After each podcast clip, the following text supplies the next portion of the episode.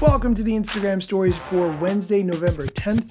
The biggest news of the day Facebook did a live stream all about how to get your shop ready for the holidays. Obviously, Facebook shops and Instagram shops are incredibly important in this time when people spend so much energy and money buying online. A couple stats to get us started 74% of consumers globally say they get shopping ideas from Facebook apps. 86% of online shoppers who discovered products first on a Facebook app ultimately purchased the new products they discovered. Facebook and Instagram recommend three ways to make the most of your shop this time of year.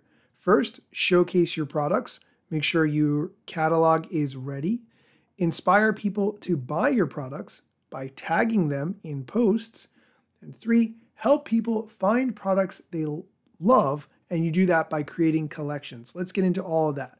First, get your catalog ready. Your catalog holds all the information about all the products you want to sell on Facebook or Instagram. When you have a high quality catalog with great pictures, customers will be able to search and find your items.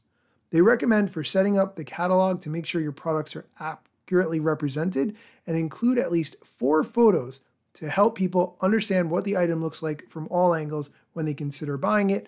And make sure to keep your inventory up to date and include seasonally relevant items.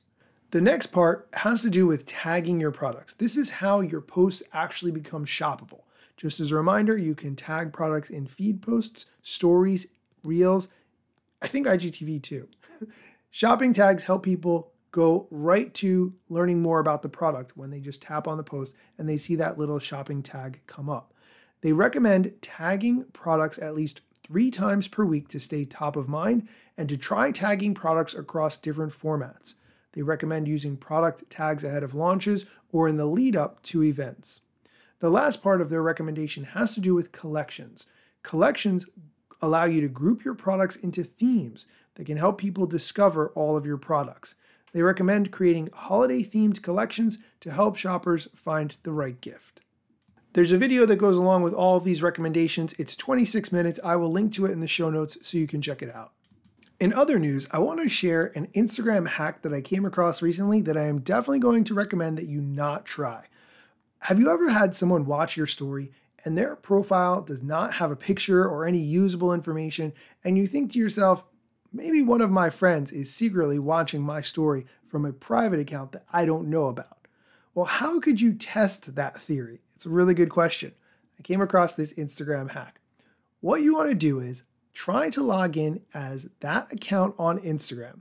You want to be very careful with this. You don't want to get your account locked out or anybody else's account locked out. But if you were to click that forgot password button, for instance, just throwing that out as a suggestion, and then it asks you to verify by means of your email address or your phone number, you might want to pick phone number if you did pick phone number, it would show you the last four digits of the phone number that was used to register that account. If you were to say type those last four digits into your phone's contacts, you might see if any of your friends or family or anyone that you know has those four digits in their phone number. Conversely, you could try this with their email address as well, although it gives much less characters with the email address, so it's going to be harder to tell. In case that explanation wasn't clear, what it basically is doing is saying you forgot your password, and when it says, okay, let's text you or email you, it shows a little bit of that email address or a little bit of that phone number to verify that that is in fact the account that you're trying to get into. And that little piece of information could let you narrow down exactly whose account it is. I did a little test on one of my own personal accounts and it did come up with the last four digits of my phone number. So I do know that this trick could potentially work. Again, I am not recommending that you do this. If you do do it, or if you've done it in the past, I would love to hear from you. Send me a direct message. You know how to find me. That's it for today's show. Come back tomorrow for more Instagram news, strategy, tips, and more.